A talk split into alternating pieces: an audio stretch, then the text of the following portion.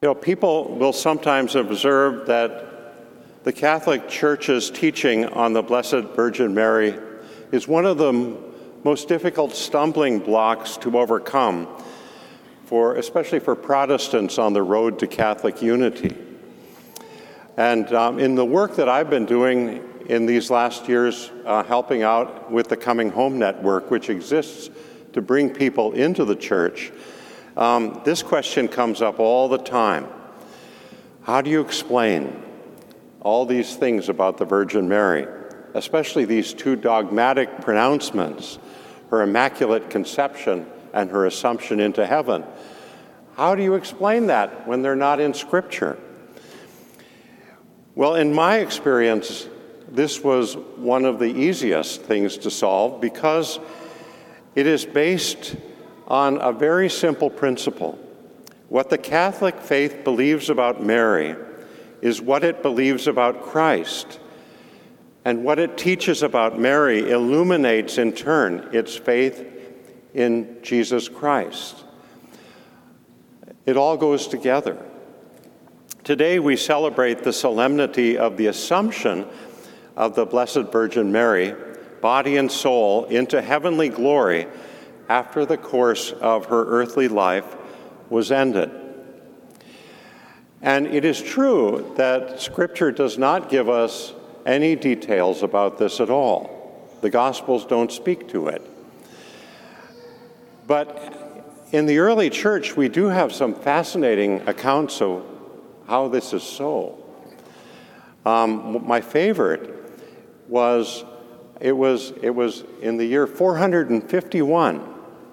The Church is gathering together at the Council of Chalcedon, a very important council, this Fourth Ecumenical Council. It was the one that defined both the divine and the human nature in the one person of Jesus Christ. It's one of the two most important councils the Church ever had. And they met in Chalcedon, which, if you've ever traveled to Istanbul today, it's basically a parking lot near the train station on the other side of the Bosphorus. But it was a royal palace back then. And it was interesting that the emperor came to visit the council.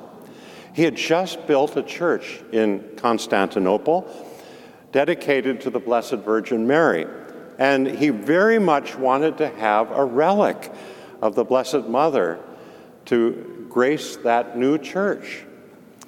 And so he strode up to the Bishop of Jerusalem, thinking, well, now if there's anyone in the world that would know how I can get a relic of the Blessed Mother, it would be the Bishop of Jerusalem. And so he asks the bishop, would you, in your kindness, give us a relic of the Blessed Mother for our church in Constantinople? And the bishop said, Emperor, I'm sorry. I would like to do that, but there is no relic of the Blessed Virgin Mary. And he asked, and the story came out. The Bishop of Jerusalem basically related the story that Mary had come back from Ephesus with the Apostle John, and they were all living together, all the disciples, when she died. And after she died, the disciples took her across the valley to the Garden of Gethsemane, where they buried her in a cave there. And then 3 days later, this is Bishop of Jerusalem telling the story. 3 days later, the disciple, the Apostle Thomas, shows up. Quite consistent. You know, he's never there when you need him. Thomas shows up, and he wants to pay his last respects to the Blessed Mother. And so they all cross over to Gethsemane, and they open up the tomb, and Mary's not there. Her body's not there. And that fact, that really was probably the principal story that was told in the early church to drive home the point that Jesus did indeed take his mother home with him to heaven.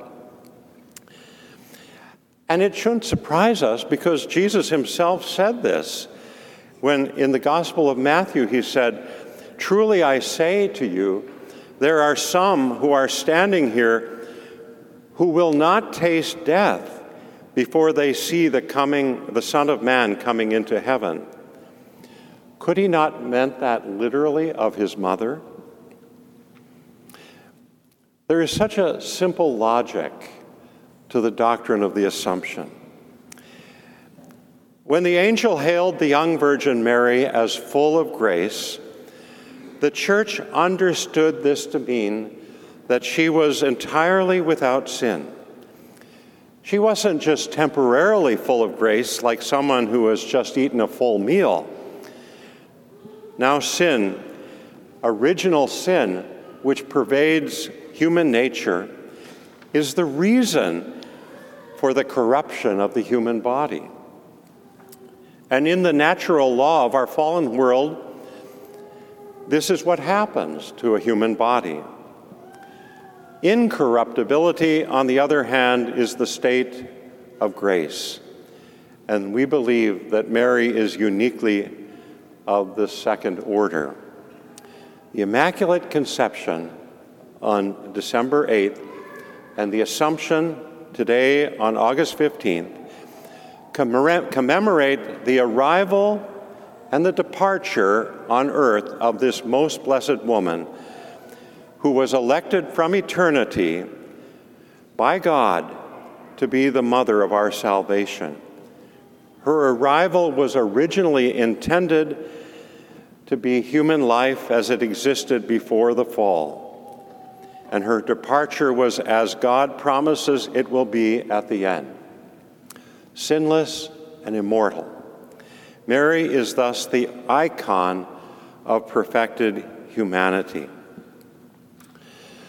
So this is a very important day for our faith, because as we cling to our belief that Mary has been assumed bodily into heaven, she is a kind of sacrament of what in faith, we expect and hope and are promised, we who belong to Jesus Christ, what we will experience after our time on earth has ended and when Christ comes back again to resurrect the faithful departed.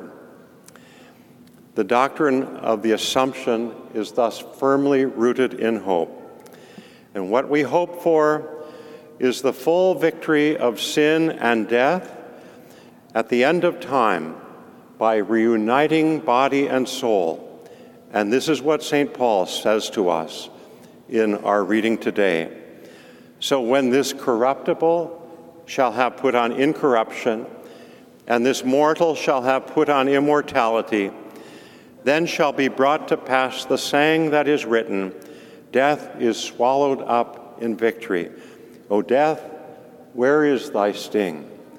O grave, where is thy victory?"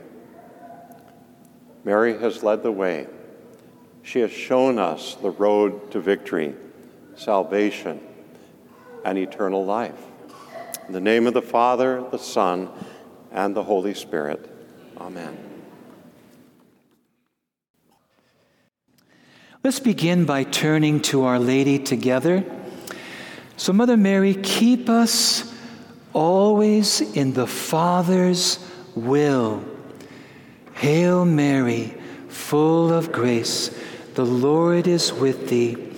Blessed art thou among women, and blessed is the fruit of thy womb, Jesus.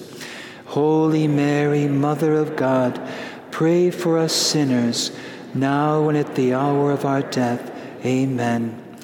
And Mary, keep us always one with the heart of Jesus. Hail Mary, full of grace, the Lord is with thee. Blessed art thou among women, and blessed is the fruit of thy womb, Jesus. Holy Mary, Mother of God, pray for us sinners, now and at the hour of our death. Amen. And finally, Mother Mary, teach us how to live by the Holy Spirit. Hail Mary, full of grace, the Lord is with thee. Blessed art thou among women, and blessed is the fruit of thy womb, Jesus. Holy Mary, Mother of God, pray for us sinners, now and at the hour of our death. Amen. In our life, there are 2 days that are the most important. The first is the day we are born, and the second is the day we find out why. Mark Twain.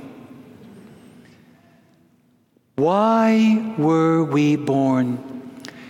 And this feast is a beautiful reminder as we celebrate Mary assumed body and soul into heaven.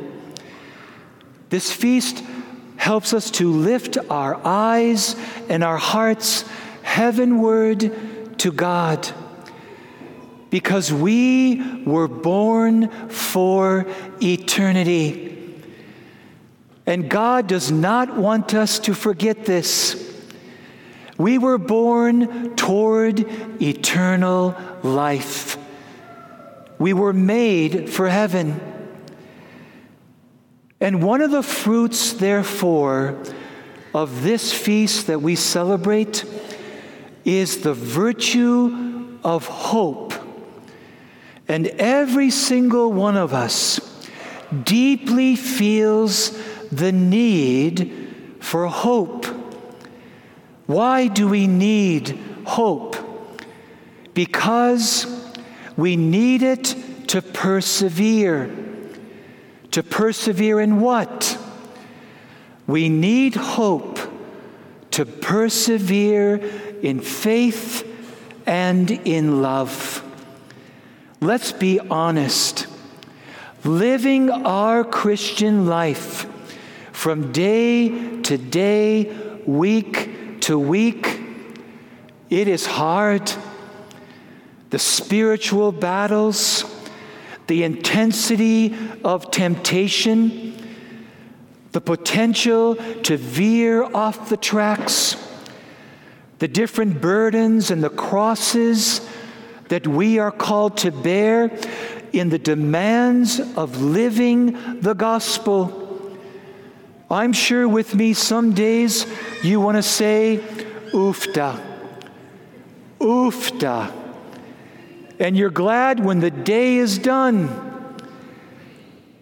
To persevere day in, day out, in faith and in love, we need the virtue of hope.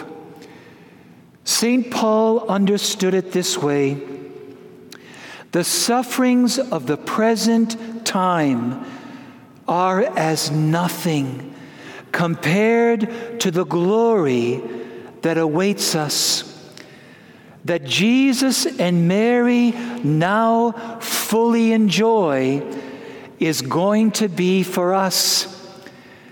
And so as we see our Mother Mary, the Queen, seated beside Jesus, the King of the universe, as we see Mary, the new Eve, now one with Jesus, the new Adam, as we see Mary, who with her Son are the first fruits of the work of redemption, crowned in glory.